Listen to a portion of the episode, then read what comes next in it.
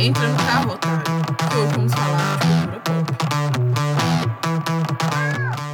Oi, gente. Eu sou o Iggy Pop. Eu sou a Aretha Franklin. Eu sou o John Leno. Não John escrevendo. John Leno.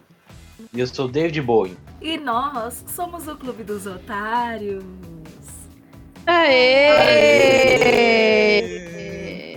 Gente, é, eu já quero pedir perdão pelas piadas de Clara Carolina. Eu não vou tirar isso na edição e vai ficar ela se apresentando como John Leno, não escrevendo. Eu acho que isso são coisas únicas na vida que a gente precisa. Mas você sabe quem se chama Leno Michael por causa de John Lennon e Michael Jackson? O Nego do Borel. Esse é o nome de verdade dele. Leno Michael. Só, só queria jogar essa informação aí. Aleatória. E diz que isso é a cara de um filho de Clara. Se Clara um dia tiver um filho, vai chamar tipo assim, ó, Ferigo. Aí vão perguntar assim, por que, que seu filho chama Ferigo? Ah, é a mistura de Fernando e Guigo, que eu gostava tanto dos meus amigos na minha saudosa juventude. ou então Debana, vai ter uns nomes assim. Vai ou não vai, Clara Carolina? Como é que você está nessa quarta-feira? Não, gente, eu tenho dó dos meus filhos. Não, eu sou mais tradicional. Eu vou pra linha ali do Maria Tereza, que é o Zé Tomás, algo assim. É, eu estou bem nessa quarta-feira, estou tranquila. E é isso. Com os cachorros latindo até, gente. Nossa, cara, não sei nem onde que é. Você pode estar bem, mas os cachorros não estão nada bem. Eles estão muito revoltados. E falando em revolta, Guigo Miranda, como é que você está nessa quarta-feira, nosso querido Leno Michael? De praxe, tô um lixo, tô acabado, tô destruído. Mas pelo menos fui na psiquiatra. Psiquiatra não, psicóloga. Acho que isso conforta. Guigo Miranda, bem-vindo de volta ao Clube dos Otários, porque você passou duas semanas sem nos presentear com a com essa sua alma cebosa. Conta pra gente. Você tá. É verdade que você vai ser o primeiro a deixar o Clube dos Otários, tal qual Fred Mercury deixou o Queen? Então, eu, para me cuidar melhor, eu estava na reabilitação. Por isso, fiquei duas semanas sem dar o meu negativismo para o grupo. Voltei melhor, mais negativo, mais disposto a dar notas ruins. Acho que isso eu tive uma grande evolução. Não adiantou de nada, né, gente? E eu não sei se vocês repararam, nesse episódio, uma das pessoas que apontou o dedo para Guigo Miranda está presente. Será que estamos vendo que, na verdade, Ohana Ribeiro é que é o nosso Fred Mercury? A gente não sabe, vamos saber no final do mês. Até o final desse mês, você vai saber, vai, vão ser computadas as faltas nesse clube dos otários e vocês vão saber quem vai ser o nosso Fred Mercury. E falando em Fred Mercury, Débora Reis, como você está, nossa querida excêntrica? É, com a sinusite atacada. Com a rinite também. Acontece, amiga, acontece. Acontece, infelizmente acontece. Eu também tô assim, sentindo um leve arranhar na garganta. Tô sentindo assim que o tempo está mudando aqui na minha cidade e que uma gripe forte vai me pegar. Mas eu sou fraquinha, gente. Eu tô sempre assim levemente adoentada. Mas eu estou bem, estou feliz, estou empolgada porque hoje a gente vai falar de um cara que eu achava um galã. Eu vi algumas fotos dele, achei galã, achei gato. Vendo o filme, achei o ator gato também. E isso me causou um pouco de estranheza, porque não sei se é verdade. Eu tenho medo de um dia chegar ao ponto de ir para Las Vegas e me atracar com um velho vestido de Elvis Presley. Porque acho legal. Amiga, não precisa ir para Las Vegas, não. Aqui em Curitiba nós temos um cover do Elvis famosíssimo, que ele aparece até na TV Vira e Mexe, cantando. Cantando o quê? É, cantando Always on My Mind, Burning Love. Olha, amiga, de verdade, eu prefiro, vou estar tá preferindo ir para Las Vegas mesmo. Assim, só uma escolha básica, que eu acho que o Elvis Presley de Curitiba não vai ser muito meu, né? Não vai, não vai me dar a sensação que eu quero. Estamos aqui nessa quarta-feira para falar do filme Elvis, o filme de 2022.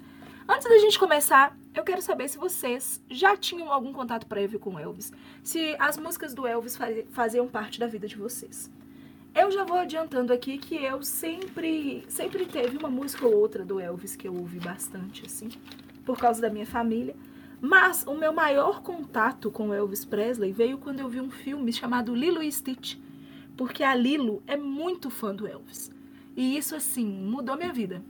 Porque a Lilo tem uma cena em que ela tá muito triste, que ela saiu da. Ela brigou com as amigas dela no clube de dança. E ela vai para casa, ela prega a porta toda. E a irmã dela, a Nani, chega. Ela tem que abrir a portinha do cachorro, passar a cabeça assim na portinha do cachorro, para ver o que está acontecendo com Lilo. E Lilo está deitada no chão ao lado de uma vitrola, escutando Heartbreak Hotel. E muito depressiva. E eu olhei e falei: É isso, acho que eu também vou ouvir essas músicas desse cara. E desde então eu passei a ouvir um pouco mais de músicas do Elvis. O Elvis, assim, eu consideraria ele o segundo desse mês que eu mais ouvi porque com certeza o primeiro é o Elton John, depois vem Elvis e empatado ali com Queen. E vocês? Vocês já ouviam as músicas do Elvis ou foi uma surpresa completa? Débora, conta pra gente. Eu não tenho como falar que eu não conhecia Elvis, porque eu tenho um primo chamado Elvis, em homenagem a Elvis Presley. Conheço Elvis desde que eu nasci. É, como os outros também, eu acho que assim, o que mais está presente nas minhas playlists é o Whitney, mas Elvis também tem ali é, o seu lugarzinho, não com tanta frequência, mas está lá. E você, Guigo Miranda? Você tinha esse costume de escutar Elvis antes de ver esse filme? Então, o máximo de contato que eu tinha com Elvis era também com o Lilo Stitch. E acabou. Eu nunca fui muito de ouvir o Elvis Presley, nem nem nada. Eu só lembro de uma época que meu irmão escutava muito Tutti Frutti. É Tutti Frutti que é dele? É Tutti Frutti. É eu esqueci o nome da música. E, e só. No máximo. Eu não sou muito chegado no Elvis, não. E você, Clara, você é chegada no Elvis? Não, eu não sou chegada ao Elvis. É, conheço, ouvi algumas músicas, sei quem é, mas não, não é do meu dia a dia, não. E nunca foi do meu dia a dia, não. Então, Clara, você que além de tudo odeia os animais, conta pra gente um resumo do filme Elvis. Não faça isso comigo, eu amo os animais. Seguinte, vamos para mais um resumo doido da Clara. Peço perdão e a peço ajuda caso eu esqueça alguma coisa. Esse é o nível de credibilidade que meus resumos têm nesse, nesse podcast. Credibilidade zero, menos 10. Mas tudo bem, eu concordo. Seguinte, é, o filme, eu acho que a primeira coisa que a gente tem que falar é que ele é contado a narrativa do agente do, do Elvis, que é o Coronel Parker, Coronel Tom Parker. Mas em alguns momentos o Elvis ele toma ali a narrativa. Tito isso, o filme se inicia com o agente, né, o coronel lá, Tom Parker, no hospital, né, falando que falando algumas coisas, tipo, que a mídia falou que foi ele que matou o Elvis Presley, né? Que ele que matou, que foi culpa dele e tal. E ele vai ali no início já se defendendo, falando que não, que não foi ele, que ele criou o Elvis Presley. E nisso a gente começa a, a ver a história, né? O início do, do filme é numa cidade no interior, um lugar que parecia mais um circo. Para mim, eu vou ter que é um circo. Eu não vou lembrar o nome da cidade. Peço perdão, não lembrarei nome de cidade, não lembrarei nome de, de caixa de show. É, e chega um cara muito animado com uma música e tal, e o coronel tá lá, porque o coronel ele faz o agenciamento de um outro cara. E nisso o cara tá tocando a música e pedem pra ele parar. Fala, tipo, desliga, abaixa aí, fazendo favor essa música. E o cara fala, nossa, mas essa música é uma música de é, essa música é música de cor, é música de negro. E ele, o cara fala, pois é. Mas é aí que você se engana, meu querido. Aí vem a pegadinha do malandro. Que tá cantando é um branco. Isso é o, o coronel fica passado, chocado, fala, eu preciso. Pensou, né? Eu preciso conhecer quem é essa pessoa. A gente pode errar muitas vezes, mas pelo menos uma a gente tem que acertar. E ele vai, né? É, essa pessoa que estava ouvindo, esse personagem que estava ouvindo essa música, que é o Jimmy, se eu não me engano, ele vai se apresentar em um evento onde o Elvis também vai se apresentar. E o coronel fica assim, com a ideia muito na cabeça de conhecer o Elvis, de pegar o Elvis para ele ali, para agenciar ele, porque viu nele o potencial. Nisso, enquanto o Jimmy tá lá se apresentando, o coronel vai atrás do Elvis, o Elvis está lá no fundo, passando mal, ansioso para se apresentar, e ele tá ali com os familiares e tem uma conversa e o coronel escuta. Essa conversa, a mãe do Elvis fala para ele não, não ter medo, que o irmão dele estava com ele. O irmão dele faleceu, é, bebezinho, né? Não vou lembrar o nome do irmão dele. Eles são gêmeos, nasceram juntos, mas eu não vou lembrar o nome do irmão. E isso o, o Elvis sobreviveu e a mãe dele falou: Olha, o seu irmão está com você. Você tem a força de dois. De dois, de dois meninos, de dois homens. Você tem a força de dois homens. E nisso o Elvis sobe, é o maior sucesso, que é requebrada pra cá, requebrada pra lá. E nisso o coronel fica atento. O coronel fala: Meu querido, vamos bater um papinho aqui. Entendeu? Chama ele pra é, ir junto com os outros cantores que o coronel tinha para uma turnê. Uma turnê pequenininha. A mãe dele mostra muita resistência, fala assim: meu filho, meu filho, cuidado, que eu vou te perder. E ele fala: não, mãe, não vai me perder.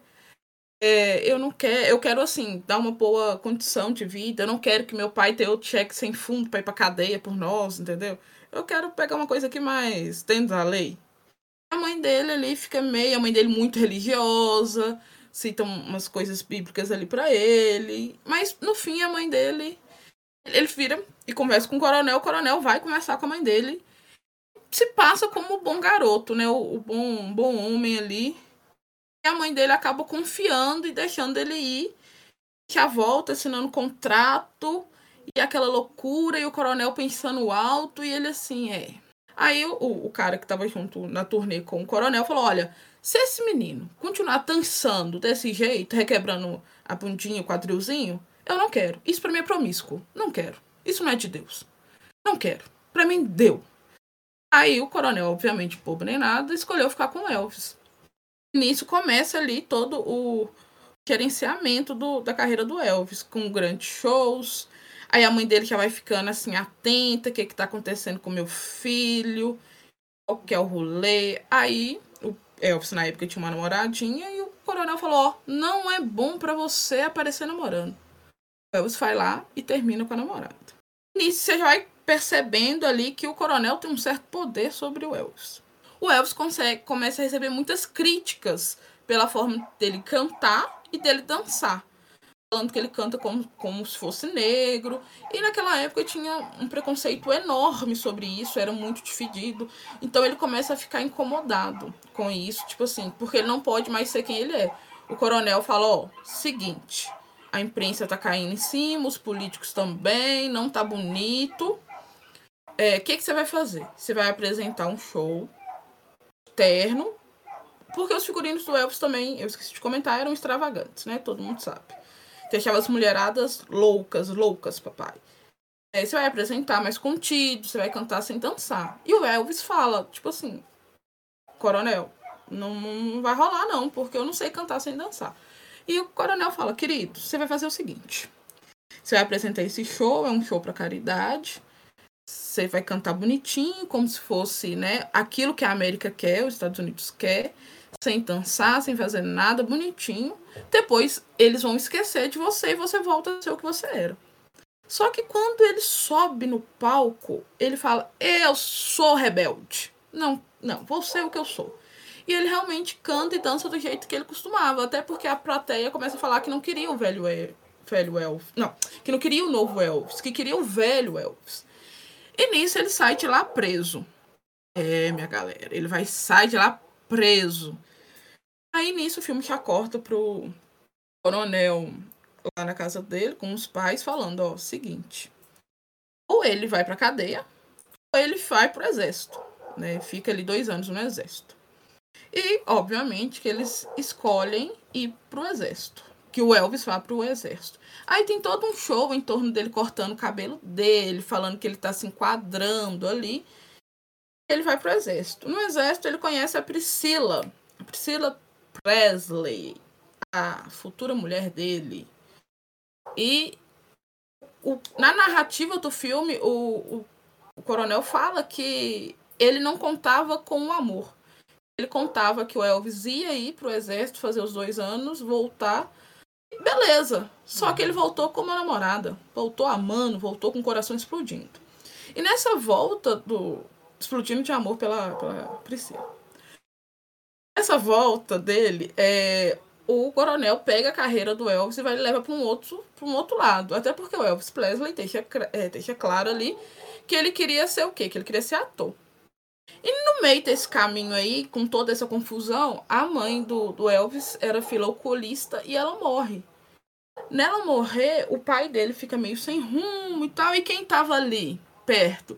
O coronel. O coronel vai e fala: Ó, seguinte, é, o Elvis precisa fazer alguma coisa aqui. É o enterro da mãe dele, ele precisa estar aqui firme e forte. E o pai do Elvis fala: Olha, cara, eu não tô conta de olhar isso agora, não. Vai lá e ajuda o Elvis. Então, passa essa responsabilidade pro, pro coronel, que é o agente do Elvis. E nisso vai indo, o Elvis vai fazendo filmes, fazendo mais especiais, especiais, até que chega o especial de Natal, o qual o Elvis fica assim, irritadíssimo. Ele fala: Olha, não é isso que eu quero. E antes disso, o filme já vai apresentando o quê? A, o relacionamento do Elvis com os remédios. Ele tá consumindo muito remédio, ele tá tomando remédio bebendo e toda essa coisa, assim, dele já ficar meio ali, meio groque, meio topado e tal. Eu acho que os remédios que ele toma também são muito pela exaustão, sabe? Ele não consegue, ele já não tá conseguindo dormir muito bem. Às vezes ele precisa de ajuda, ele chama o médico quando ele quer dormir. Ele chama o médico quando o Elvis, tipo, desmaiou, tá exausto. Tão exausto que caiu desmaiado no chão. Ele chama o médico para injetar alguma coisa para ele acordar. E essa relação do Elvis com remédios eu achei muito parecida com o que o Michael Jackson viveu muitos anos para frente. Mas continua aí, gata, você tá arrasando o seu resumo. Não elogia que tá errado, não elogia. E nisso, o Elvis, ele fala, olha, eu quero fazer coisa diferente. E ele conversa com a Priscila, e a Priscila fala, olha, é, nisso ele já tem uma filha, né? Lisa. E a Priscila fala: Olha, eu quero que você seja feliz, cara. Tipo assim, você tá sustentando a gente, mas e a sua felicidade? A gente tá com você. E nisso ele ganha força ali, né? O coronel já tinha feito um contrato bilionário esse especial de Natal. E o Elvis Presley entra quebrando tudo, não canta nenhuma música de Natal, volta a usar o corão dele lá, dançar do jeito que ele dança. E o coronel fica bravíssimo e fala: Cara, deixa eu te falar um negócio. Você pode fazer o que você quiser você vai ter que cantar a música do Papai Noel. Se você não cantar a música do Papai Noel, a gente vai ser processado. A gente não, você vai ser processado. Porque eu não vou entrar nessa. E nisso você já não, você já não vê o pai do Elvis tão perto ali mais, não. Você já vê ele mais ali só com o coronel. Mas nisso, é, o Elvis canta uma música de Natal. Né? Tanto que. E no meio desses acontecimentos tem umas mortes importantes que mexem com o, o, o Elvis, deixa o Elvis pensativo. E o coronel, né, fica ali usando, catando tudo para ele ali, porque com os, a, os novos amigos do Elvis ali, que ficam falando, cara, você tem que sair fora dos Estados Unidos, vai fazer uma turnê internacional. Vai, voa, cara, voa, cara, voa. E nisso, quando o Elvis fala isso com o coronel, o coronel fala, filho, não vai, eu tô prezando pela sua segurança. Eu tô prezando pela segurança, não vai, não vai, não vai, não vai. E nisso, eu vou fazer um adentro que no início do filme, quando tem lá a mídia falando, né, sobre o Elvis, querendo prender o Elvis pelo jeito que ele canta, que ele se veste, que ele dança, o, o coronel fala, oh, vão baixar a bola, vão te prender. E o, o Elvis conversando com um amigo dele de infância, né, o, acho que é Bebê Bing, Ging, não sei. Falar amigo de infância do querido Elvis. B.B. King, amiga. B.B. King. Isso. Eu adorei Bebê Bing. Mas, perdão. É, ele fala com o Elvis assim, cara, deixa eu te contar um segredo. Você é branco. Você é famoso. Você ganha dinheiro. Tem muita gente ganhando às suas custas. Você não vai preso. Você não vai preso. O coronel tá querendo que você dê uma coisa aí, ele tem outros motivos. Mas não é isso tá? Você não vai ser preso. Beleza. Isso fica, essa conversa fica ali no início do filme. Quando você vem aqui, o, o Elvis ele começa a ficar incomodado mesmo com essa questão, sabe? Porque o coronel prende ele nos Estados Unidos. Fala, você quer fazer turnê? Vamos fazer turnê. 15 dias ali, 15 cidades. E nisso você vai vendo a exaustão do Elvis. É, aí ele já começa a ficar mulherengo, né? Deixa claro. E a Priscila começa a ficar incomodada com isso. Ao ponto de ela chegar, né? E ele usando, tomando muito remédio por causa da exaustão. Chega um dia que a Priscila vai na casa dele, na mansão dele, né? Onde eles moravam, e fala, ó, é o seguinte, tô indo embora, meu querido. Ele fala, nossa, é por causa das mulheres que eu tenho, né? É, que eu tenho estado com elas, eu tenho assim, distraído. Ela não tô nem me lascando pelas mulheres que entram na porta de trás dessa casa. Não tô, não tô me lascando. Pouco me lascando. O que tá me incomodando é a questão dos remédios. E começou. Aí, quando você vê, o, o filme mostra o banheiro do Elvis tá lotado de remédio, velho. Então, tipo assim, ele tava tomando muito remédio, muito remédio mesmo. Então ela falou: seguinte, se tratar, tá tempo. E ele fica: não, não, não, não. Nisso, é, ele separa da mulher dele, né? A filha. Aí a gente vê que o relacionamento, já não, ela já não aparece tanto mais. E ele vai se jogando nesse mundo de bebidas, disso, daquilo. E ele tá com a ideia de fazer a turnê dele pra, pra fora, né? Dos Estados Unidos. A turnê internacional. E ele não consegue porque o, o coronel não deixa. Aí os amigos dele lá falou o seguinte: sabe por que o coronel não tá deixando você sair daqui? Porque o coronel tem rabo preso, meu querido. O coronel não tem nem. É, não tem cidadania aqui. Entendeu? Então, tipo assim, ele tá devendo milhões, milhões, milhões. É por isso que você tá preso aqui nesse, nesse hotel. Que é, é, eu não vou lembrar o nome do hotel. Alguém lembra o nome do hotel? Alguma coisa internacional. International, eu acho. International. É, e esse hotel, ele tem ali os cassinos, né? A casa de show. E o cara falou, ó, o, o dono do hotel falou com o coronel. Seguinte, se o Elvis apresentar aqui sempre, além de pagar pro Elvis o que você tá me pedindo, eu vou acabar com suas dívidas de cassino e vou te deixar um crédito ilimitado. E nisso o Elvis, né, termina o primeiro show de abertura de de estreia ali, de estreia não. De como é que fala? De inauguração termina o show de inauguração do hotel, fica seis semanas ali, e quando acaba seis semanas, o Elvis fala, coronel, beijo, fui, tô indo ali, eu quero ir pro Japão, quero ir pra tudo quanto é lado, entendeu? Quero viajar, me deixa. Eu, nisso, o, o, o Elvis vê o, o coronel chorando, fica comovido, o que que o coronel faz? Passa ali um mel na boca do Elvis fala, ó, oh, seguinte, não tem como ir, não, fi. Eu, se eu fosse você, eu ficava aqui.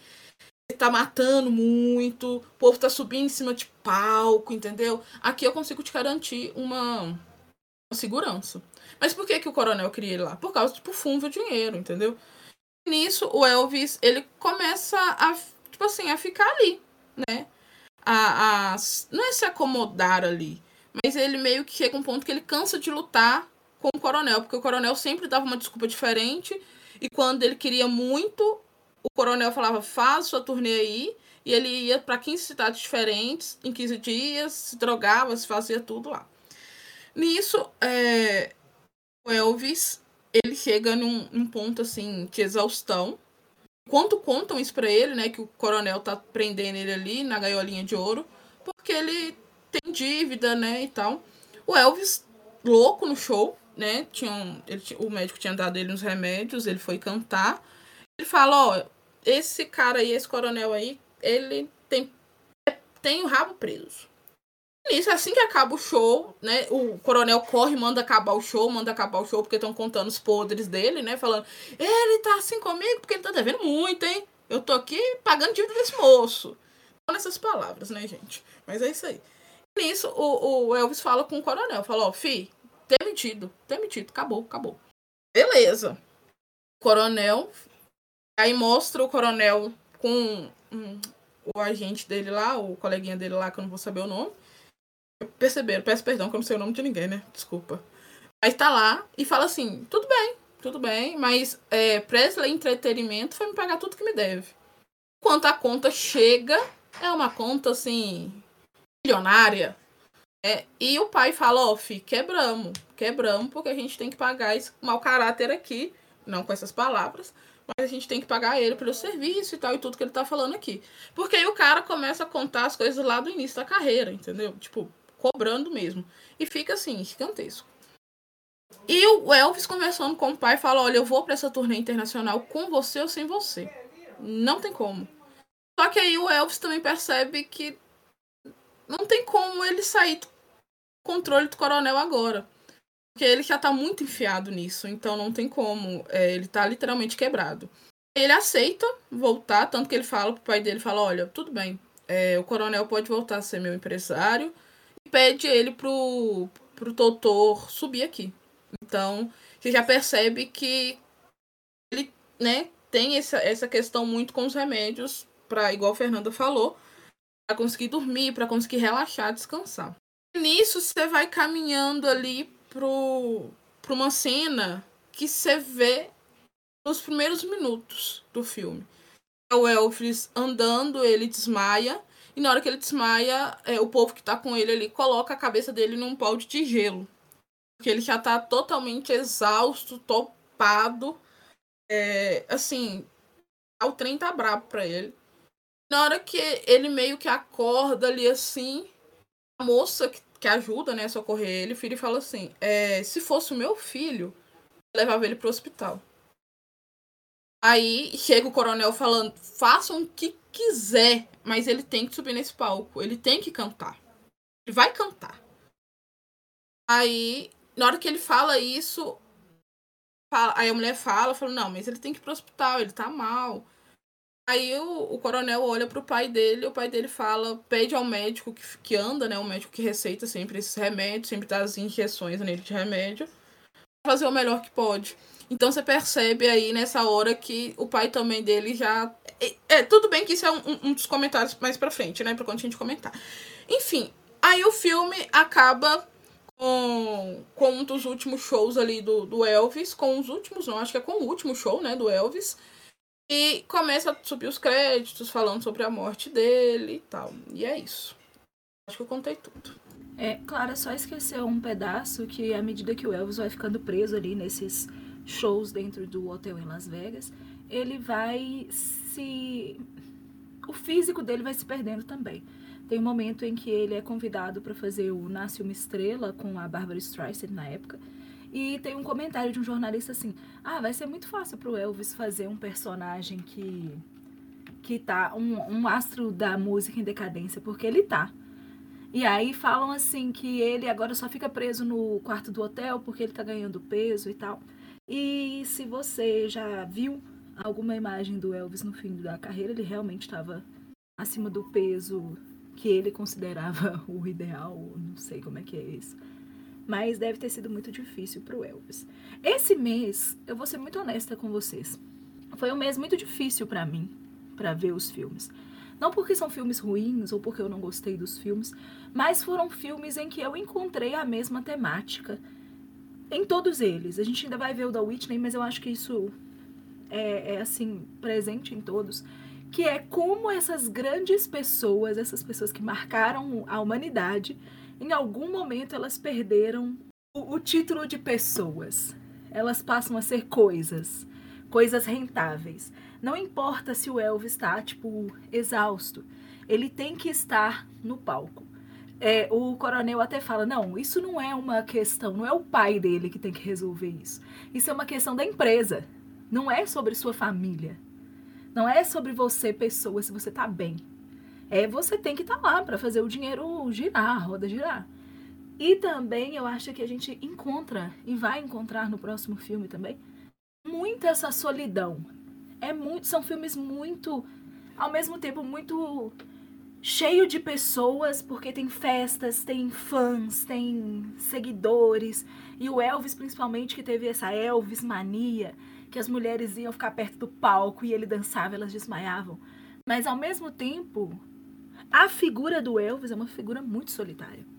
E isso sempre me deixa muito. Eu, eu fiquei muito pensativa sempre que eu terminei de ver cada um desses filmes e fiquei me perguntando: é isso? Então é isso? A fama é isso? Não, que merda, né? Olha que coisa horrível, porque nenhum deles, tirando o Elton John, que a gente tem ali um momento de redenção, em que agora a gente vê o Elton John lidando melhor com as coisas, mas nenhum deles foi feliz quando atingiu isso que eles tanto buscaram. Eu acho que o Elvis deles é até o mais inocente, porque o Elvis não queria ser famoso. O Elvis queria só fazer música. Apesar que tem um momento em que o Elvis fala com o coronel sobre. Ele lia muitos quadrinhos e ele fala sobre estar na pedra da eternidade. Que ele quer encontrar a pedra da eternidade, ele quer ser eterno e tal.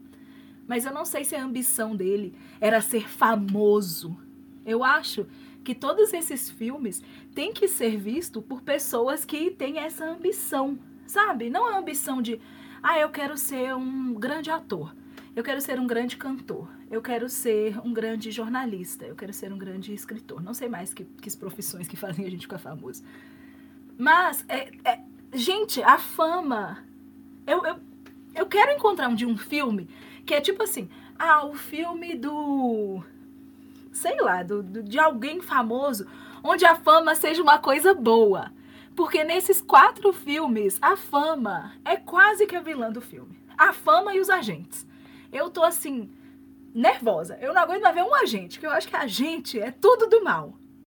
Clara Carolina, você também odeia os agentes? Você odeia o Coronel Parker? Cara, eu odeio. Nossa, ele quando ele começou a falar, tipo, pô, o povo tá falando aí que eu matei o Alckmin. Eu matei não, tá? Só criei ele. Ele fala como se o sucesso do Elvis fosse culpa dele. Tipo assim, eu só tirei aquilo que era meu. Ele e tá ele onde ainda, ele tá por. Ele ainda faz mais. Porque ele tem um momento em que ele fala assim: o Elvis não morreu por minha causa, ele morreu por sua causa. Porque ele gostava da plateia, dos fãs. Ele morreu por vocês, não fui eu. Foram vocês. E eu acho isso pesadíssimo. É, é, o tempo todo ele reafirma isso, que tipo assim, não, o que levou ele à ruína foi o amor pelos fãs, porque se ele não quis parar, foi porque ele amava vocês.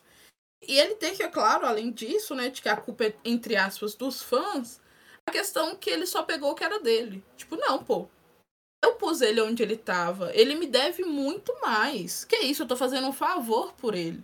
Eu cuidei dele, quando o pai dele não quis cuidar dele. Enquanto a mãe dele não estava ali, eu estava. É, eu acho ele um cara escroto, um cara assim, mau caráter de um nível estratosférico. Porque ele só ele foi maldoso em todos os momentos. Ele usou todos os artifícios para iludir. Tanto que o Elvis falava, né, tipo assim, e o ilusionista ataca mais uma vez. Então, o que o capitão fez foi iludir ele o tempo todo com um, um, um, um roteiro muito asqueroso, porque era tipo, cara, você tem a força por dois homens. Aí o Elvis pensa, ah, meu Deus, como que ele sabe disso? Ele sentiu. Sentiu nada não, tava ouvindo conversinha, entendeu?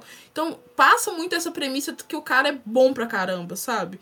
Que eles... Ai, gente, ele só tava sendo controla... é, controlador, não, é manipulador. Manipulador do caralho. Eu acho também que o coronel alimenta muito o, os medos e as paranoias do Elvis. Porque nesse momento em que ele quer sair, né, ele quer fazer essa turnê internacional, o coronel começa a levar para ele ameaças de morte. Tipo assim, ó, aqui Elvis, me mandaram essa carta aqui, estão te ameaçando de morte. Aí o Elvis fica assim, meu Deus, que coisa horrível.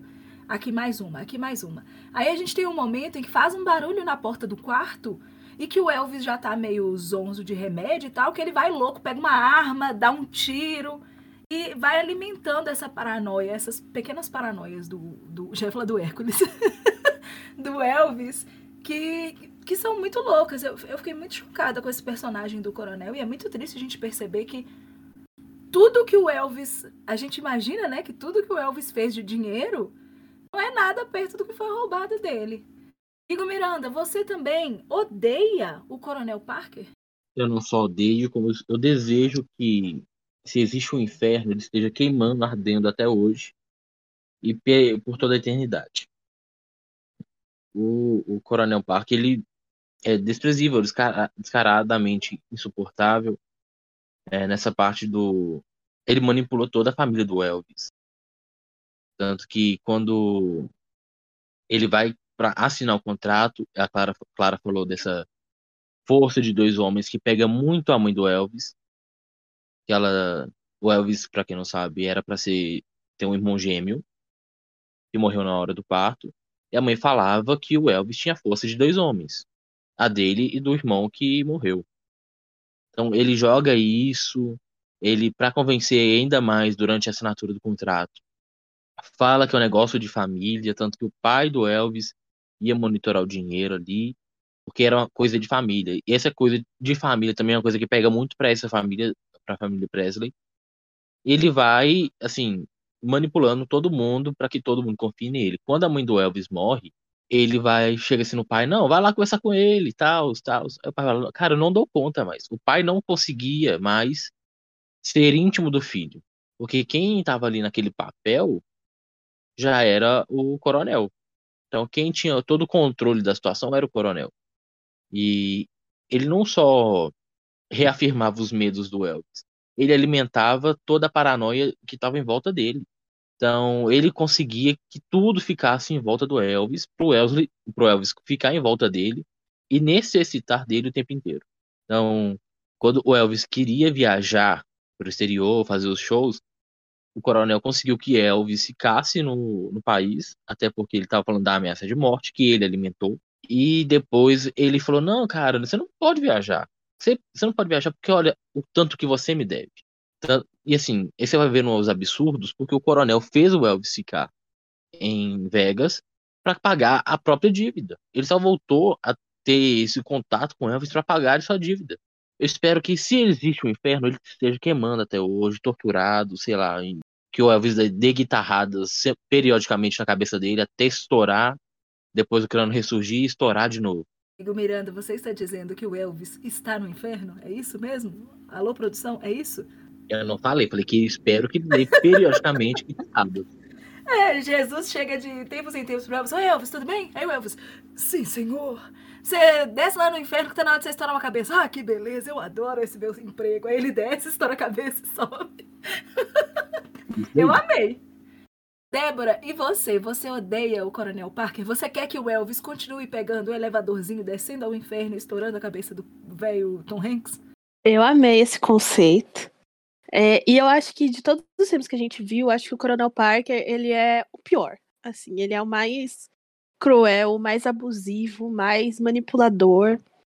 É, e ele, tipo, usa de todos os artifícios possíveis para para fazer o Elvis fazer o que ele quer, sabe? E é, é um, esse filme é um filme muito cruel de assistir, assim, sabe? É, eu acho que de todos é o mais triste, assim, que você mais fica, caramba, que merda. Porque é, é, é, é muito sofrido. Você vê tudo que tudo que ele passou, é, o tanto que ele sofreu.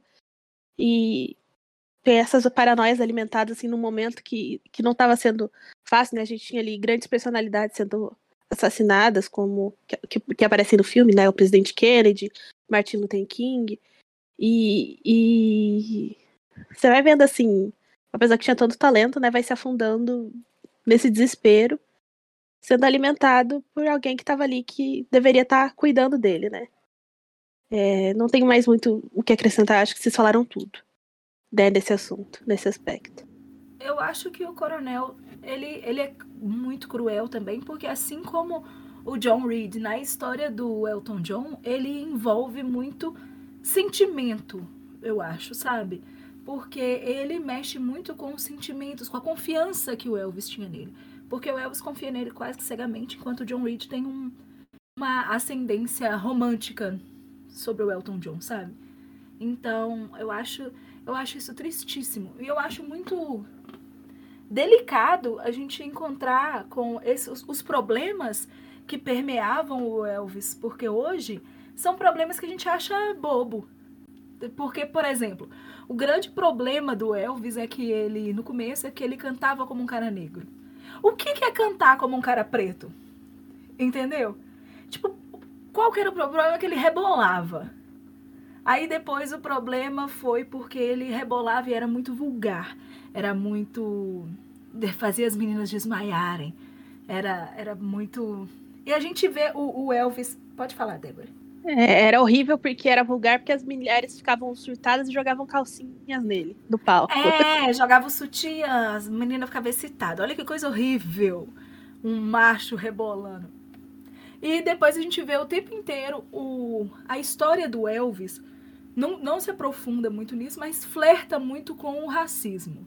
Porque o Elvis era uma pessoa que desde mais jovem, ele teve muito contato com pessoas pretas na vida dele, né? Ele teve colegas de infância pretos.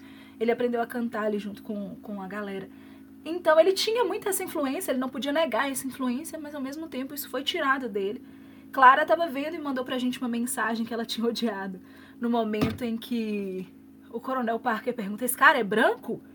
Mas é porque era, tipo, é, era o um momento, é que, sabe? É, era que naquela, ela estava na época do segregacionismo no, nos Estados Unidos, né? Isso. É, é bem complicado, assim. No começo do filme a gente vê que depois que o pai dele foi preso, ele e a mãe tiveram que se morar se mudar para uma casa para brancos em um bairro negro, sabe? Uhum. É, tem, tem, pega bem, bem, bem forte esse, nesse aspecto. Não, é sobre o racismo eu queria falar que é muito estranho. Eu fiz essa análise porque muitas das músicas que o Elvis canta não são músicas do Elvis ou feitas para o Elvis.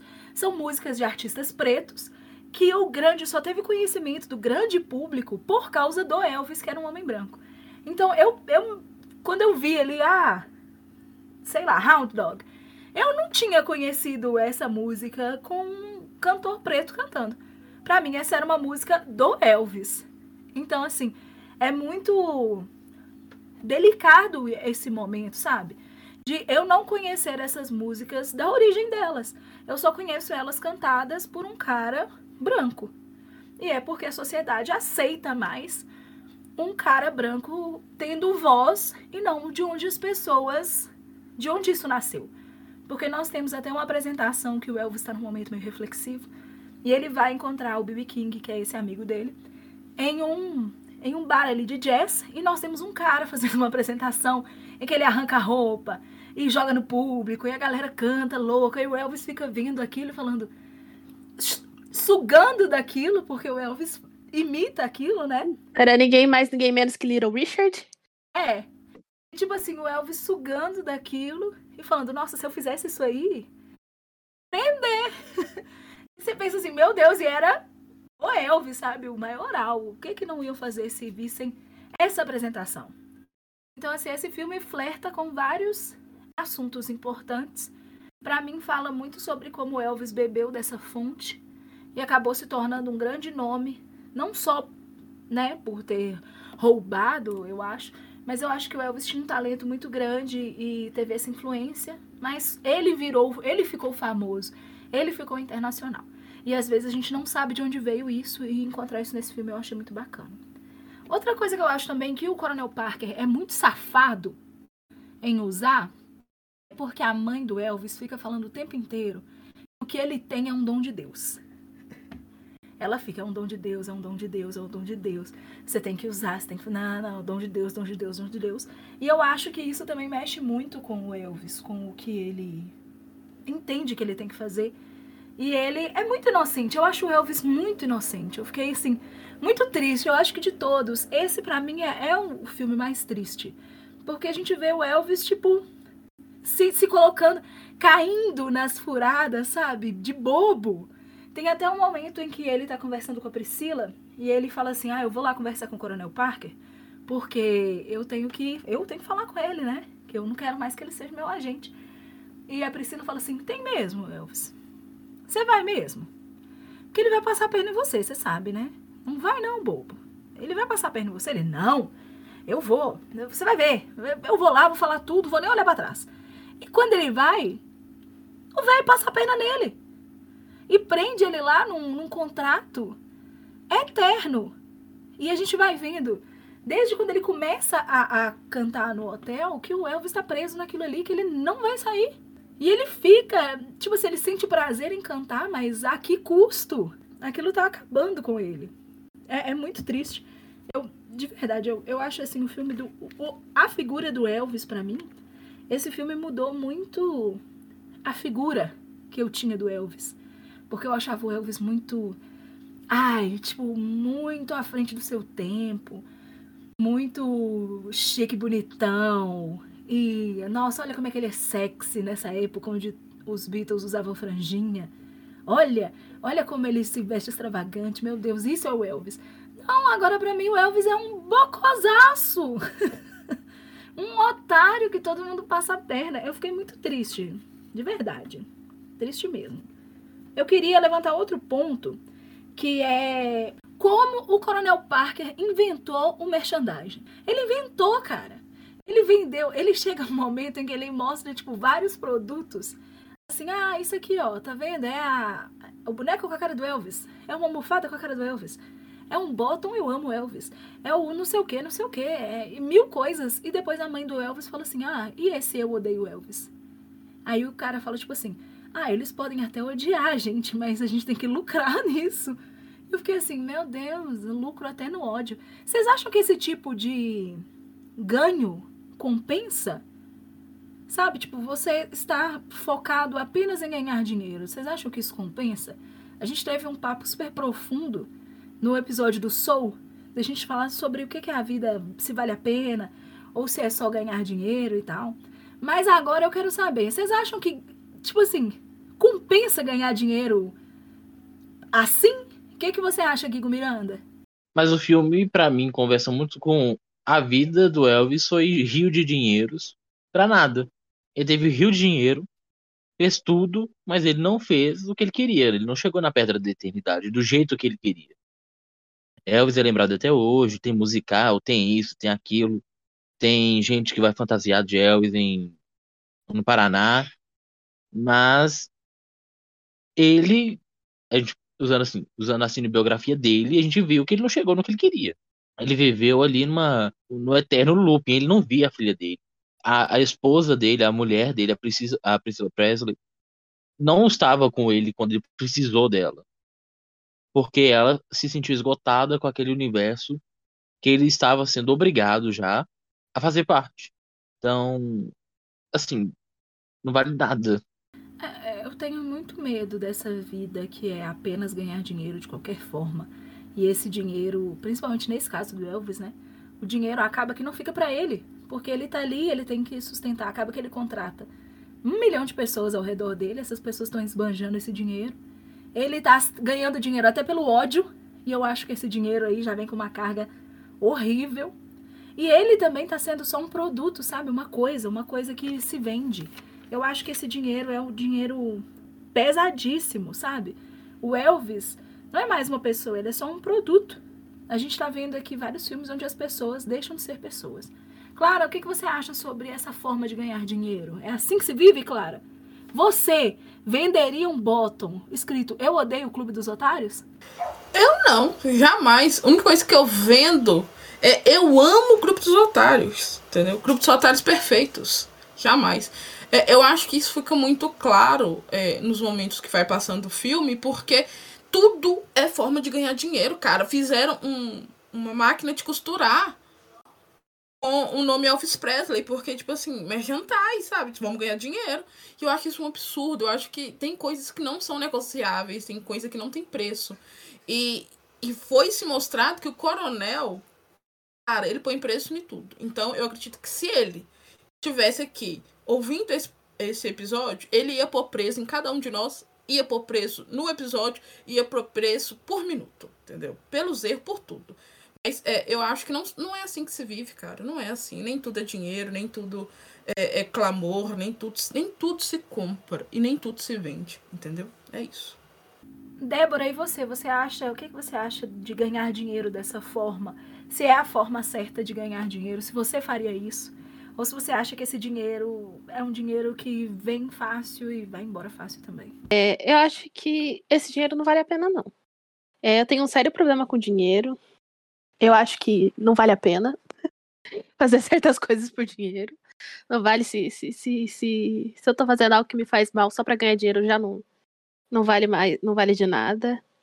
Então, eu acho que o, é, o Bottom com Eu Odeio Elvis Presley, ou em qualquer contexto que isso se, se assume, eu acho o cúmulo do, do absurdo. Para mim, não, não vale a pena de jeito nenhum. É, eu queria falar um pouco da Priscila, porque eu acho que a Priscila realmente ela gostava muito do Elvis, ela amava ele honestamente, assim. Pelo menos é o que mostra no filme, eu acreditei muito. E eu fiquei pensando de como deve ser horrível amar uma pessoa e ver ela se destruindo assim, sabe? Tipo, ver aquele talento virando moeda vendo, tipo assim, não, mas é sério, amiga, de, de ver o Elvis sendo uma. fazendo as coisas que ele não quer, mas ter que continuar fazendo, porque ele é obrigado, sabe? Muitas vezes tem as cenas que tem só o Elvis e a Priscila, ela tá falando com ele, tipo, bem, você não precisa, a gente vai gostar de você de qualquer jeito. Ela falando, tipo assim, ai, Elvis, olha, é, a gente quer ver você feliz. E você é feliz cantando suas músicas. Vai cantar, sabe? O que você gosta. E aí a gente vê que todas as vezes que a Priscila tem essas conversas com o Elvis, o Elvis dá uma tentadinha e depois escorrega de novo na do Coronel e volta a fazer tudo. Então eu fiquei com muita pena da, da Priscila o tempo inteiro. É, quero falar mais uma coincidência muito triste. É que o Elvis também morre lá na casa dos 40. Então, tipo assim, a gente tem o Fred Mercury, que também morreu na casa dos 40. Mais pra frente a gente vai ter a Whitney Houston, que também morreu na casa dos 40. Então, assim, são tão jovens, sabe? Pessoas que podiam ter feito muito mais. E isso é muito triste. Porque o Elvis morre em 1977 com 42 anos. 42 anos é muito jovem, gente. E uma das cenas finais do filme tem uma coisa que eu detesto, que é Elvis nessa nesse auge dessa ingenuidade dele, que ele fala pra Priscila, cara, eu vou fazer 40 anos, ninguém mais vai lembrar de mim. Ele fica assim, meu Deus, homem! E são essas pessoas que são eternas, sabe? O Se Guigo... olha no espelho, caralho. É, o Guigo falou que o Elvis não atingiu a pedra da imortalidade da forma que ele queria, e eu concordo, porque eu acho que em momento nenhum o Elvis faz as coisas que ele quer fazer. Ele atingiu sim essa imortalidade, mas talvez de uma forma que ele não queria ser lembrado, que ele queria, não queria ser visto. Agora vamos falar de uma coisa um pouco além do, do da, da persona Elvis, do personagem Elvis.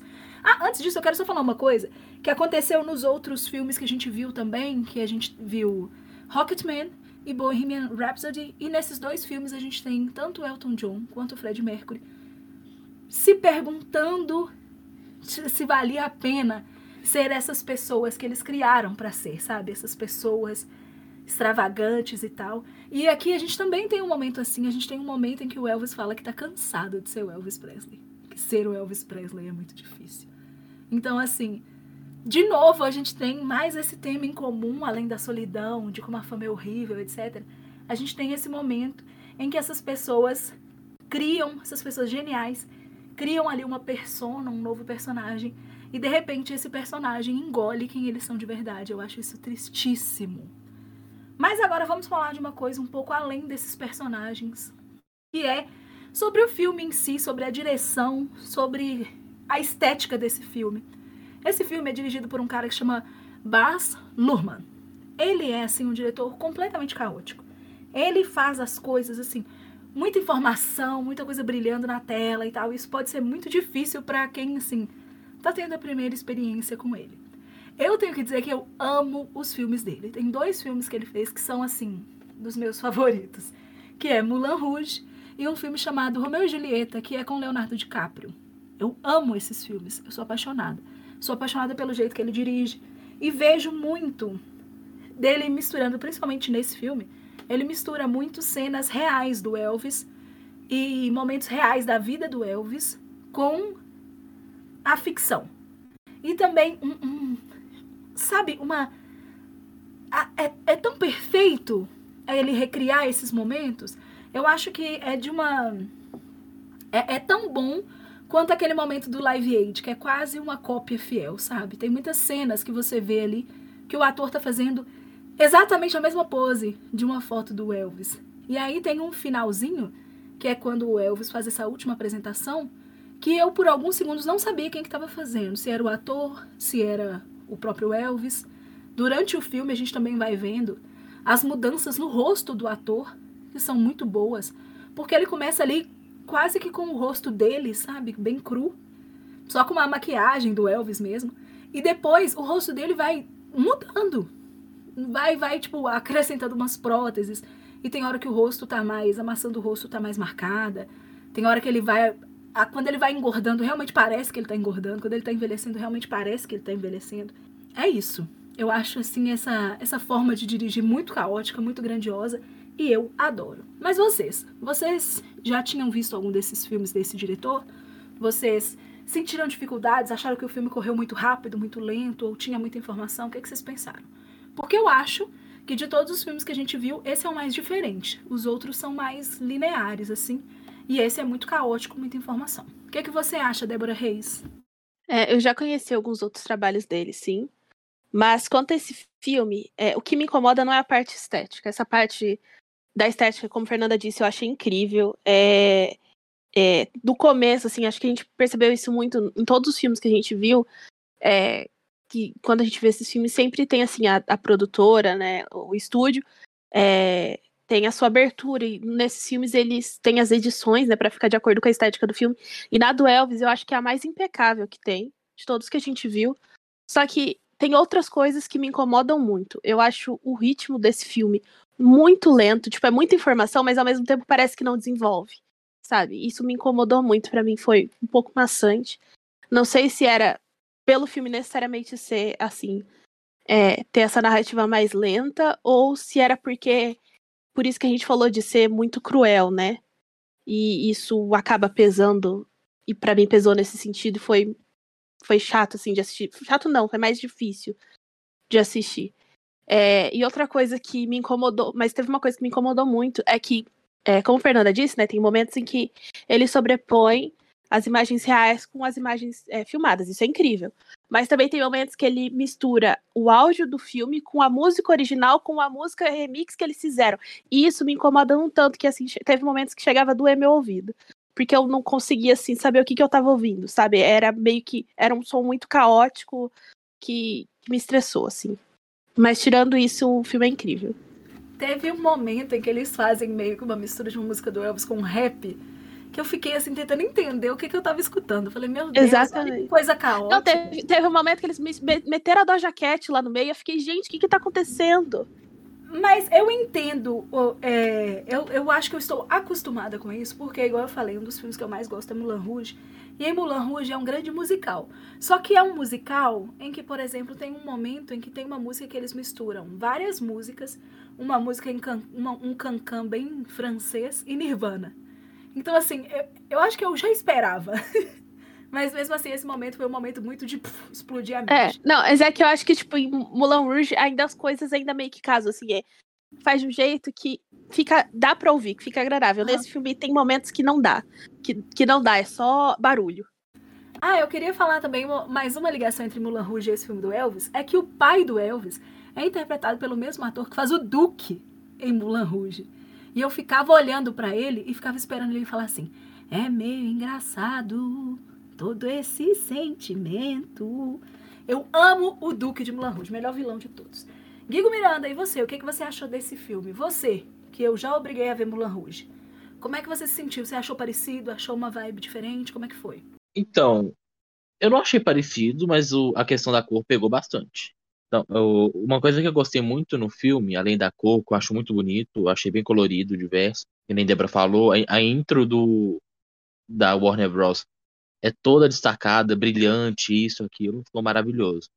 Mas uma coisa que me deixou mais atenção ainda foi como o coronel narra o filme. A gente pega o coronel depois ele cair na casa dele lá, e ele tá no hospital, tá, tá, ele está hospitalizado e ele vai narrando o filme, intercala essas partes dele hospitalizado, nos seus delírios, e a história em si.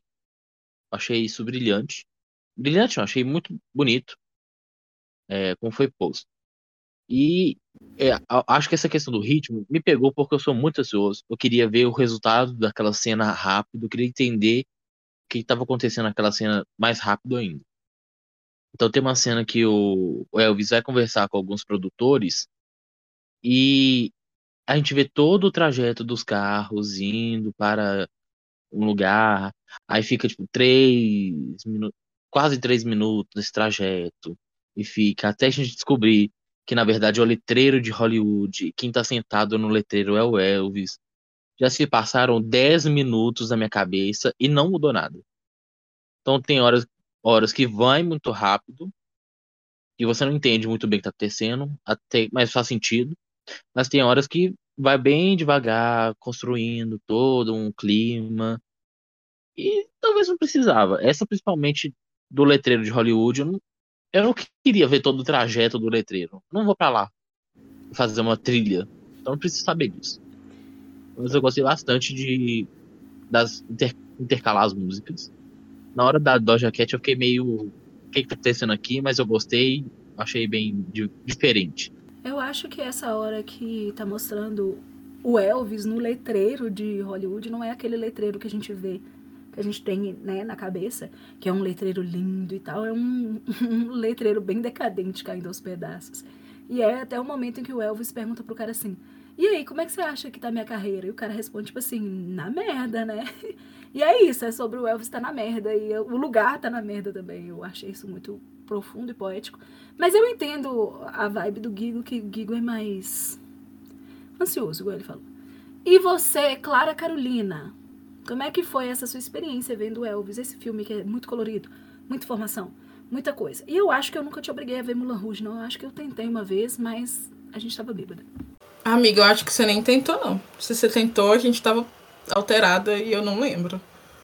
Mas fica aí, vamos marcar, comprar um sushi, comprar uma boêmia e assistir esse filme. Porque assim. Marcado. E assim, queridos ouvintes, nunca mais eu comi um sushi e tomei uma boêmia com o Fernando. Brincadeira. Eu nunca tinha visto filme desse diretor. É, para mim, essa questão de distinguir as músicas do, né, não foi, não me pegou tanto, até porque teve umas que eu nem reparei, né? É, então assim, não me pegou muito. Essa parte de música assim, de sons e tal, não, não me pegou. Já deixo aqui é, a minha a minha verdade. Não nem percebi direito. É, mas a questão do ritmo fi do filme me pegou. Gente, foram duas horas. É eternas. Nossa, eu achei visivelmente o filme muito bonito. Muito bonito mesmo, sabe? Quando trocava de cidades ali e tal. É, esse início que o Kiko falou da, do símbolo da Warner ali, todo cravejado e tal. Eu falei, nó, bonito, coisa linda, maravilhosa, formoso. Coisa formosa. Mas o ritmo do filme me pegou demais. Tanto que eu vi no domingo de manhã. E minha mãe entrou no quarto e eu falei com minha mãe, eu não aguento mais ver esse filme, caramba. O filme não. Pra, na minha humilde cabeça, o filme não andava, não saía do lugar. E a minha mãe lançou. É só adiantar. E eu falei, eu não posso, porque eu tenho que ver tudo. Então, assim, é, ao mesmo tempo que o filme traz muita informação, eu acho que eu me perdi nessas informações. Porque é igual essa questão do letreiro. E tudo bem que tem todo o suspense onde está indo, para onde está indo, do que que tá acontecendo, do que que vai acontecer. O suspense não, entendeu? O suspense assim, tipo, estão caminhando. Para onde será que eles estão indo? Mas isso me faz, me... nossa, eu me perdi muito nessa questão do ritmo. Nossa, por pouco eu não desisti. Por pouco eu não dei uma de Débora Reis e falei, não, ou não quero, não verei, não gravarei. Mas eu fui fiel, terminei de assistir. É, o final do filme, eu acho que correu muito. Então, eu acho que no final do filme as coisas começaram a, a evoluir melhor. Então, assim, aí eu já, eu já tava mais atenta ao final. Mas esse ritmo me pegou. Muito bonito esteticamente. Mas o ritmo, meu Deus, que filme lento. Filme cheio de informação, entendeu? Antes de eu fazer as perguntas do final, eu quero só ah, é, falar duas coisas que eu anotei enquanto eu tava lendo, vendo o filme, né? A primeira foi uma hora que o, o Elvis. Duas coisas que o Elvis fala, né? Ele fala primeiro que quando você está perdido, as pessoas se aproveitam. E eu acho que isso resume muito bem a trajetória do Elvis. E também tem um momento em que eu achei tristíssimo, em que ele conta uma metáfora de um pássaro que nasceu sem pernas e que ele só podia voar. E que se ele parasse de voar, ele ia morrer. Então, que quando ele estava muito cansado, ele tinha que continuar voando. Então, eu acho que nesses pequenos momentos, o Elvis tem uma certa consciência do que está acontecendo ali com ele. Ele sabe mais ou menos que ele está perdido. Ele sabe mais ou menos que se ele parar, ele não vai conseguir voltar. Porque o Elvis, ele passa por muitas revoluções musicais, assim, sabe? Não só ele, mas como o tempo em que ele está vivendo, assim, as pessoas que são contemporâneas a ele, são muitas mudanças muito radicais. Mas eu acho que o Elvis É isso, gente. O Elvis é o Elvis, não adianta. Mesmo ele não sendo da forma que ele quer, ele é uma, uma figura eterna no nosso, na nossa humanidade. Eu quero fazer uma pergunta para vocês. Que a primeira é se vocês acham que vocês seriam atingidos pela Elvis mania. Se vocês estivessem lá nos anos 50, 60, 70, vocês iam pro show pra ver o Elvis Presley rebolar? Vocês iam ser um dos jovens que ia estar tá lá indo contra o Estado, levantando a plaquinha assim: Eu quero Elvis antigo, eu quero Elvis que rebola. Elvis, eu te amo. Estar tá lá em Las Vegas esperando no palco pro Elvis te dar um beijo na boca na frente da esposa dele? Sim ou não? Eu, com certeza, estaria. Nossa, eu ia estar tá muito. Nossa, eu ia desmaiar toda vez que o Elvis fizesse uma reboladinha assim, ó. Que ele rebola e dá uma. É, o Elvis dá uma reboladinha. E aí eu ia falar assim, nossa, que mãe, olha isso! E eu e minha mãe ficar assim, gente, passada! Eu ia super ser uma das fãs do Elvis. E você, Clara Carolina, você ia ser fã do Elvis ou você é meio que tipo assim, conservadora? Você é meio que, hum, deixa eu usar uma palavra aqui, preconceituosa com o novo. Não, Fê Casanova, eu não seria, é, eu não, me não ia me render à, à, figura do Elvis, porque ele não faz o meu estilo, né? Ele não faz o meu tipo. Mas eu ia ficar muito feliz dele estar tá se inventando, dele estar tá trazendo coisas novas, porque eu não sou preconceituosa. Vocês me colocaram nesse papel, mas eu não sou. Mas ele não faz o meu tipo de artista, entendeu? Ele não. Eu sou o tipo de pessoa que a gente gosta de piadocas, não de sensualidade, entendeu? Então não me pegaria pra esse lado. Gente, eu nunca ouvi tantas mentiras juntas. Ainda bem que isso aqui tá sendo gravado e que Clara falou. Gente, vocês estão atentos, né? Eu gosto de piadocas, não de sensualidade. Tá? Guardem isso. Guigo Miranda, e você? Você ia pedir assim, por favor, Papai Noel, me dê de presente uma roupa igual a do Elvis, um terninho azul. Você ia pedir, Guigo Miranda? Eu tenho certeza que sim, que você é bem Elvis. Então, eu gosto muito de ternos. Eu gosto, se eu pudesse, andaria mais de terno, seria o Barney. A Beyoncé não, seria o Barney do grupo. Não a parte da escrota dele, mas tudo bem. Mas, com entretanto, eu não acho que ia ser fanboy assim a esse nível de querer ir ver o show do Elvis, até porque das bandas que eu gosto, eu não fiz um esforço para tentar no show, não ia ser Elvis Presley que me faria ver ele.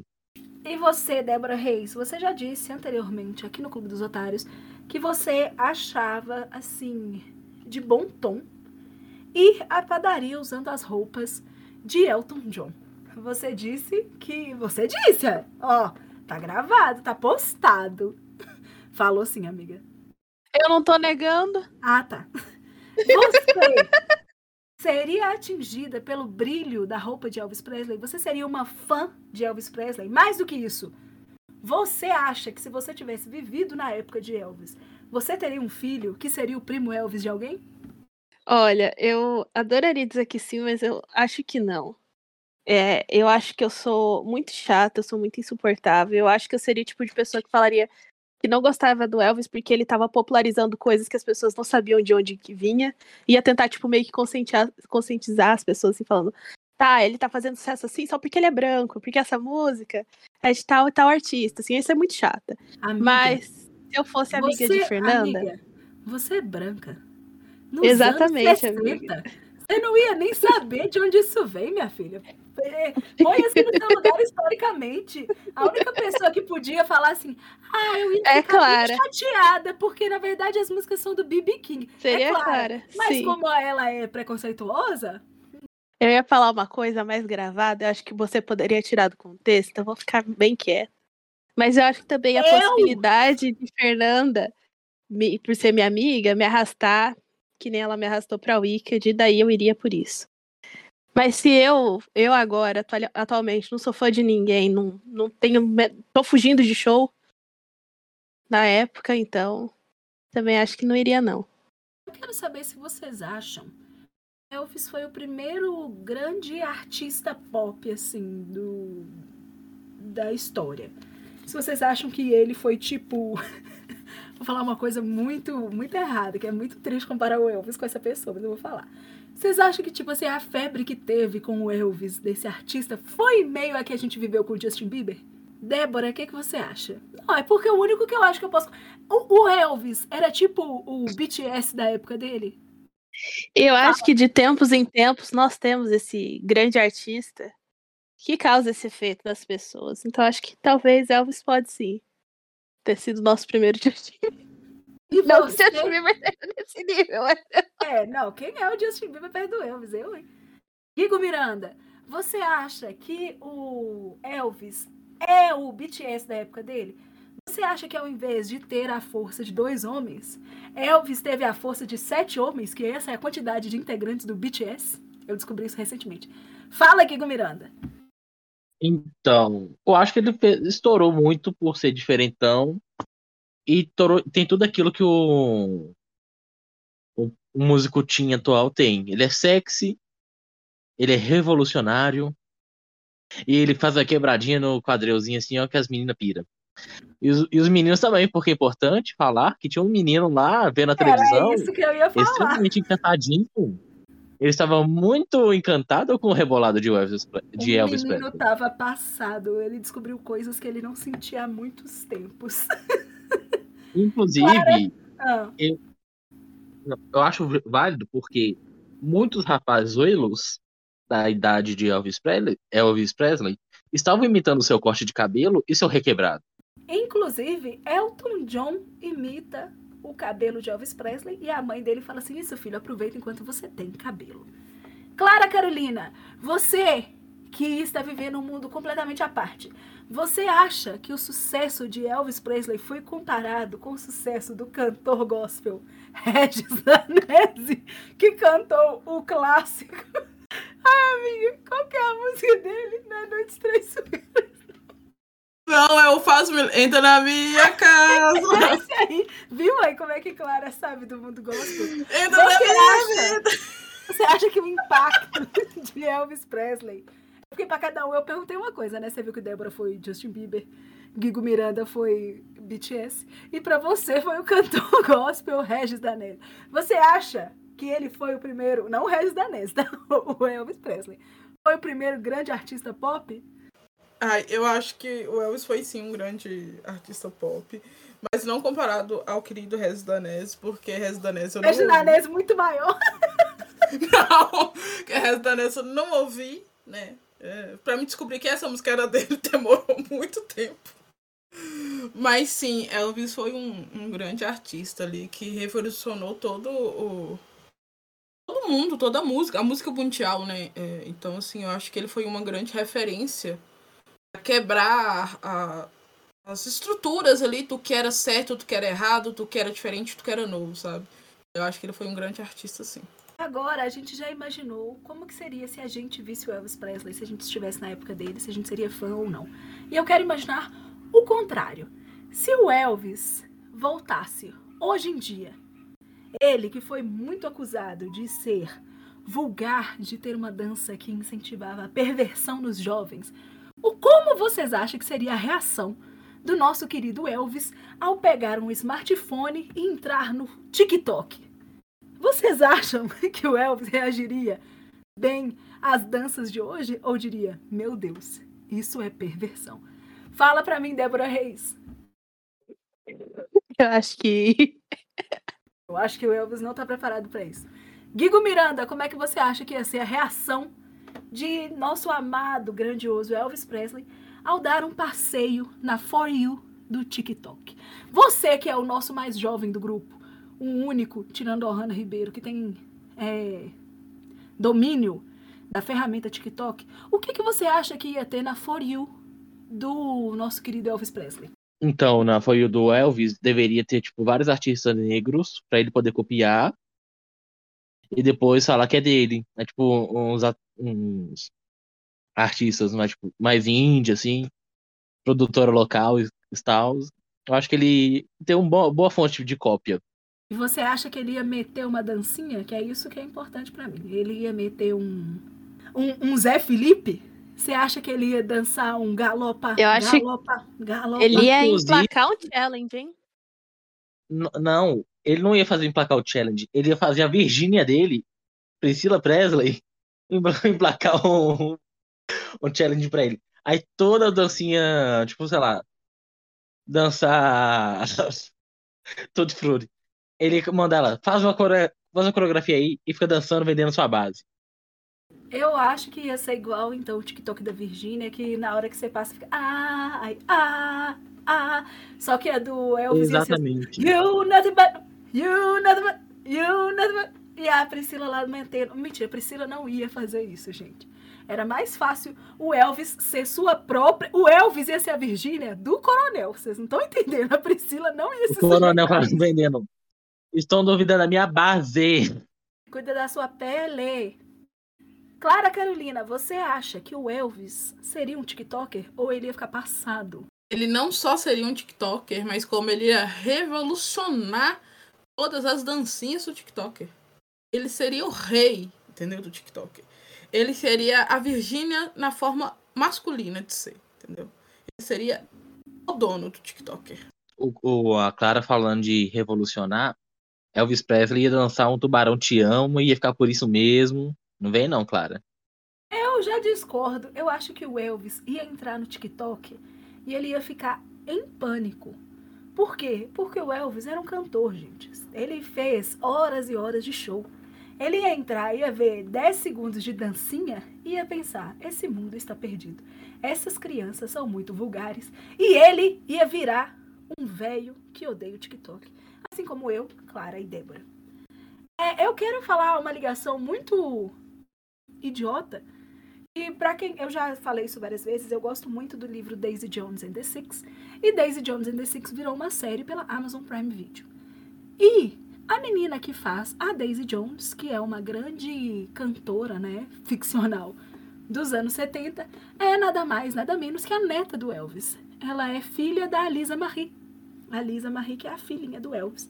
Eu acho essa ligação muito doida e muito fofinha. Eu acho isso assim um, um momento que transcende. Agora, como as minhas últimas perguntas, eu nem estava com isso planejado, mas Clara Carolina, durante esse episódio, jogou uma pergunta que ficou na minha cabeça. Que foi a seguinte: ela disse: se o Coronel Parker estivesse aqui, ele ia colocar valor em cada um de nós. Inclusive, ia colocar valor nos nossos episódios. E eu quero saber de vocês. Na opinião de vocês, qual seria o episódio mais caro do Clube dos Otários? Aquele que ia ser assim, ó, o nosso auge. Qual que você acha, nosso Coronel Parker, nossa querida Clara Carolina? Primeiramente, estou ofendidíssima, por me chamar de Coronel Parker. Nossa, muito ofendida. Me xingou assim até minha última geração. Não gostei. Não sinto verdade em você. Mas tudo bem. Mas eu acho que seria o Passo Repassa ou qual é a música. Eu acho que os dois ficariam bem ali, assim, mas eu, eu ainda vou mais pro Passo Repassa. E você, Débora Reis, qual seria o episódio mais caro? O, o que o Coronel Parker ia querer vender pra Las Vegas? Upload. Por mim, esse não vale cinco centavos. Brincadeira. Brincadeira. Eu acho que seria as Esse- nossas raízes. É, seria a nossa, a nossa, o nosso duo de it. Para mim, seria o episódio clássico de Cartas contra a Humanidade. Eu acho que esse aí é o mais caro. Esse aí é o mais. Esse é o que vale mais. E pra você, Guigo Miranda, qual é o episódio que vale mais se o Coronel Parker fosse nos vender como vendia o coitado do Elvis? Cartas contra a humanidade. Porque ele faria uma carta contra a humanidade em nossa versão. Então todas as respostas seriam o arremesso de anão e com certeza aquela- todas as cartas que Débora falou, porque ela falava em um tom rindo maravilhoso. Agora eu quero saber qual é o otário que valeria mais e que o Coronel Parker ia querer agenciar. Fala pra mim, Débora Reis. E eu coloco a Ohana em jogo, viu? Que a Ohana, apesar de estar ausente, ela também ainda é uma otária. Pra mim, Fernanda, sem sombra de dúvidas, é a mais valiosa. Digo, Miranda. Pra mim, eu acho que ia ser Clara, porque nada é, consegue pagar o valor que é ter Clara como uma pessoa no seu convívio e ter todas as suas pérolas, assim, a um áudio de distância. E você, Clara Carolina, qual dos otários o Coronel Parker ia querer agenciar? Com certeza, Fê Casanova, porque se Fê Casanova não tá aqui, o podcast não acontece. Não, não gravamos. Então eu acho que seria Fê Casanova tranquilamente. Eu queria dizer que vocês não entenderam essa pergunta. E claramente, o Coronel Parker ia querer não um grupo, ele ia querer uma pessoa individual. Entendeu? E a pessoa que está mais faltante nesse momento e que é a Beyoncé do grupo, que é a pessoa que seria que o Coronel Parker encheu os olhos ao ver, é ela, Ohana Ribeiro. Ohana Ribeiro é a nossa Beyoncé, ela é a nossa Camila Cabelo, o nosso Fred Mercury. Mas a gente ainda tem o próximo episódio do mês que vem para confirmar isso ou então negar. Será que no próximo episódio faltará Clara Carolina? Será que será Guigo Miranda? Ou será Débora Reis? Não sabemos. Mas agora vamos para elas, as notas do filme Elvis. Débora Reis, quantos ladrõezinhos de fortuna você dará para o filme Elvis? Eu vou, por tudo que eu já falei, eu vou dar quatro palhacinhos roubadores de fortunas, coronéisinhos, não sei como vocês querem chamar. É, eu tirei esse um ponto por todos esses aspectos que me incomodaram no filme, que tornaram ele maçante e, e difícil de assistir. Assim, é muito lento, é, parece que não desenvolve, o lance do áudio mas fora isso, é, é, o filme é incrível. Para Carolina, e você, quantos ladrõezinhos de fortuna você vai dar para o filme Elvis? Eu vou dar quatro ladrãozinhos de fortuna, porque o filme esteticamente é muito bonito. É, o contexto, a história ali é, é, é uma história cheia de informação, então isso é bom. Mas o ritmo do filme me pegou muito, o ritmo assim, me deixou cansada de assistir porque eu tinha a impressão que não estava saindo do lugar. É, então fica aí com quatro homenzinhos que roubam dinheiro dos outros. Eu vou ter que dar cinco ladrõezinhos, porque eu acho que esse filme, além de ser uma estética, um tipo de filme que eu gosto e que eu admiro, eu acho que esse filme aprofundou na história, pelo menos para mim, de uma figura que eu conhecia e que eu pensava que era muito mais rasa do que realmente é. Eu achava que o Elvis era só um galanzão, que ele era tipo, sei lá, um cara muito talentoso e muito galã, que foi se perdendo ao longo do tempo.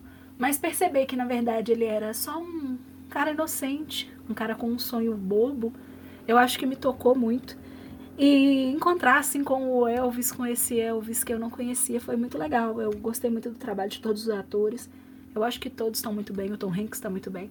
O cara que faz o Elvis, que agora eu esqueci o nome, também tá muito bem. Eu acho que ele se entrega muito pro papel. Tem momentos em que. Tem atores que eles não. Pode falar, amiga. Não, você ia falar que é o Austin, é o Austin Butler. Austin Butler, obrigada. Que faz o Elvis. Que faz Disney também. é, eu, eu achei que ele, o Austin, teve um desapego muito grande, que tem alguns atores que eles não fazem muito bem papéis em que eles têm que deixar de lado ser bonito, sabe? Eu acho que é muito desprendimento de ego o que certos atores fazem. Porque nesse filme, nem todos os momentos ele tá bonito. E ele tá ali entregando 100%. Eu acho isso muito legal. Achei esse filme incrível. E para mim, vale cinco palhacinhos, sim. Cinco ladrõezinhos. E para você, Guigo Miranda, quantos ladrõezinhos de fortuna você vai dar para esse filme? Então, eu concordo que as atuações foram muito boas. É... Depois que o Elvis está se apresentando no International, a gente vê o personagem ficando muito cansado, exaustão estampada na cara. Quando ele desmaia e dá injeção nele, ele tá ali no seu limite físico e, e a gente compra isso, que é muito vívido, é muito real aquilo ali. Você sente a emoção do ator. Porém, todavia, entretanto, eu não sou muito fã de cinebiografia, eu, eu não acredito que, assim, é filme, então tem como colocar editar e colocar a informação que eu quiser. Por isso eu não sou muito fã disso, eu já fico com meio pé atrás, mas o filme me impressiona bastante, as cores são muito bonitas, é, o enredo demora um pouquinho em algumas partes e o que me faz tirar meio ponto. Então, são 4,5 assa, assaltantes são 4,5 coronéis. E aqui, no Clube dos Otários, o filme Elvis, de 2022, tem a nota média de 4,375 palhacinhos. Parabéns, Elvis! Agora, para finalizar, como eu fiz em todos os outros episódios, eu quero saber se depois desse filme vocês se interessaram em escutar as músicas do Elvis. Porque eu, quando terminei esse filme, eu simplesmente fui na playlist This is Elvis Presley e estou escutando ela em loop. E tal qual Lilo Pelecai, de Lilo e Stitch, eu estou deitada no chão escutando Heartbreak Hotel nesse momento em que esse episódio está saindo. Tô deitada, tô tipo, preguei a minha porta com pregos e estou escutando essa música. E você, Guigo Miranda, você sentiu interesse em escutar mais as músicas do Elvis ou não? Não é muito sua praia? Não, não é muito minha praia, não. E você, Clara Carolina, ele entrou na sua playlist junto com Queen e Elton John? Infelizmente, não. É, não, quer dizer, uma ou outra ali vai entrar. Mas não, não me pegou muito depois, não. Elton e Queen me pegaram bem mais.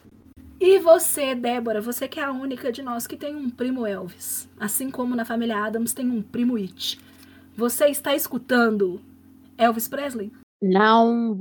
Tá na minha- nas músicas aleatórias que eu ouço.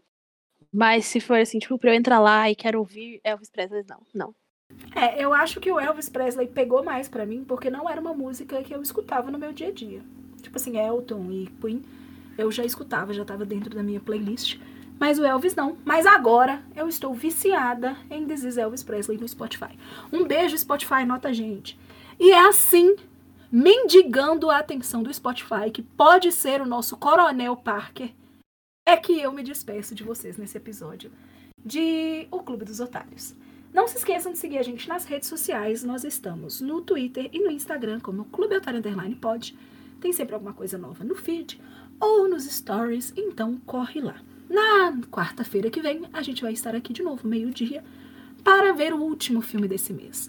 O filme dela, Whitney Houston, I Wanna Dance with Somebody. Sim, será que vai ter uma nota melhor? Porque até agora, o filme que tá mais, assim, ó, melhor colocado nesse mês é Rocketman, que tem cinco é, foguetinhos. Agora eu quero saber, será que Whitney Houston vai é, desbancar Elton John? Débora está cantando a música dela enquanto Clara faz um não com a cabeça assim, ó. Meu Deus, esse filme é uma bomba. E a gente só vai saber isso semana que vem. Então se despeçam, meus otários. Migo Miranda deu seu adeus. Queridos otários, se alguém chamado Coronel falar que quer te agenciar, foge. É cilada, Bino. Dá tchau, Guilherme. Você sempre esquece de dar tchau. Você é muito mal educado. Você dá uma resposta, um conselho horrível e nunca dá tchau. Coitada das pessoas que escutam a gente. Tchau, meus otários. Que, assim, o resto da semana seja tão ruim quanto o meu. Ele é um fofo. Débora Reis, Um beijo, um queijo, pessoal. Até semana que vem. Clara Carolina, Clary Caroline. Lembre-se, meus queridos otários, quando não puder mais falar, cante. Se não puder mais cantar, fale. Se não puder mais falar e cantar, dance. Vocês entenderam. Até mais, a Refiorte. Esse foi o melhor conselho que eu já vi. E depois dele eu não tenho nem o que dizer, gente. Um beijo pra vocês e tchau. Eu amei!